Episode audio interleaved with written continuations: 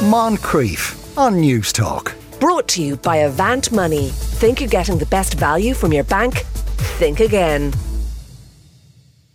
Now, if you have a cat, you probably have a cat litter. If you have a dog, you'll bring them out for a walk and go home carrying a bag of their poo. But is it possible to train your vet to actually use the toilet, just like humans? If anyone knows, it's Pete Wedderburn. Afternoon, Pete.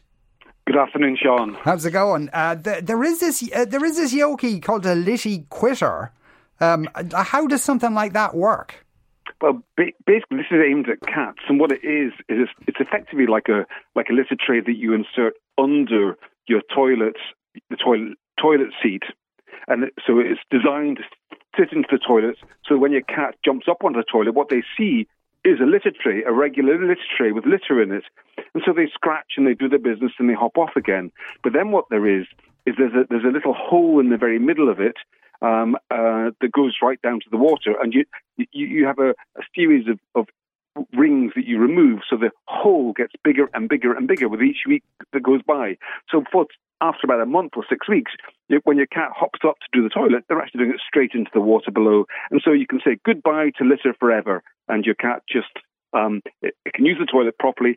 Most of them can't flush it themselves, but that's not too bad. or wash their paws, for that matter. Uh, could you potentially train a dog to do the same thing? I think potentially you could. I think it'd be very difficult because um, the logistics, the mechanics of it are, are, are quite different. Um, I don't know of anybody who's trained a dog to do that. By the way, I did hear about one cat that trained themselves to go to the toilet without a kit like this. They literally huh. used to sit and watch their owners doing what the owners do. And then one day they hopped up and did it themselves. And they just liked to do it. But I have to say, what I just said makes it sound very simple. It really isn't that simple at all. No. Because cats, cats have got a really strong instinct, instinct to, to, to jump on, to, to get onto kind of loose material like earth or like litter, and they scrape a little shallow hole, they turn around, do their business, and then they turn around and they scrape to cover it up again. So that's yes. what they like to do. That's what they're born to do. Um, and if they're doing it on the on the on, on the toilet, they can't actually do the scraping and covering up and so on. So a lot of cats don't like this and really can't be trained that easily. And the other thing is, if you've got one cat, it's a little easier. If you've got two cats, it's very, very difficult because you go. It's just um, the, the problems multiply, I guess. Yes, they want us to wait uh, until the other one is finished. the other, the other thing, that, the other thing that I've heard is that once the cats learn to go onto porcelain, they're sometimes not very discriminating about what sort of porcelain. So I remember one person who got up to brush their teeth in the morning, and lo and behold, in the bathroom sink, there was a deposit from their cat. Having thought they'd done a really good thing, now the cat was pooing in the in the in the bathroom sink. That's not a nice thing to find either. Oh, now uh, would dogs and cats be pretty much the same in, in that? you know they don't uh, they don't want to go to the toilet in their own little house if it's a basket or, or, or, a crate kind of thing. Yeah, that's a very strong instinct that all animals have.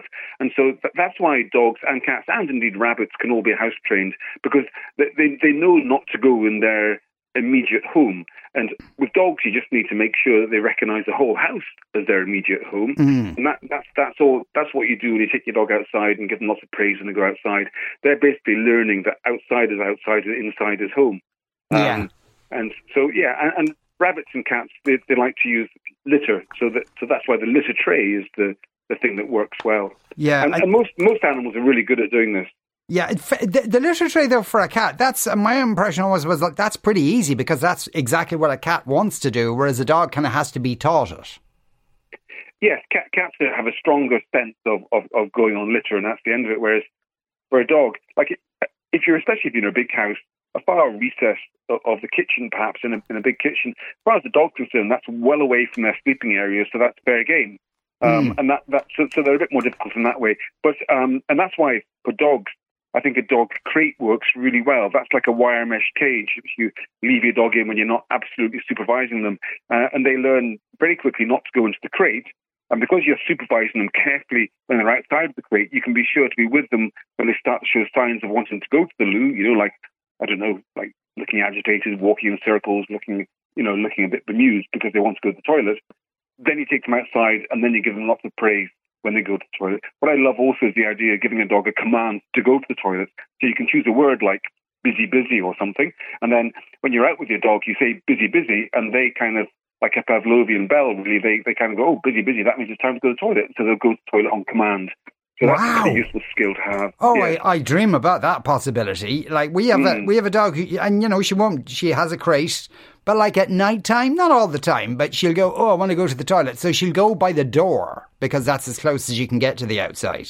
yeah. But I don't know what you can- un- Well, it's just a case of being being going back to basics and giving giving her making sure you don't leave her for so long. She's going to want to go to the toilet when you're not around. So you can then just watch her carefully, and whenever she starts to show signs that she's going to go, then you take her out and go. Yeah. Not she's going to the door means that she's kind of trying to say to you, "Look, I want to go outside." And Oh yeah, not- but this is really at her night fault. after everyone's gone to bed. So I only think she's got like she's got the bladder of a seventy-year-old man, uh, and that's the problem there. She has to do it three times a night.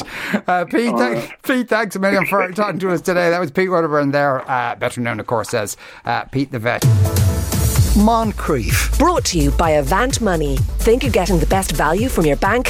Think again. Weekdays at 2 p.m. on Newstalk.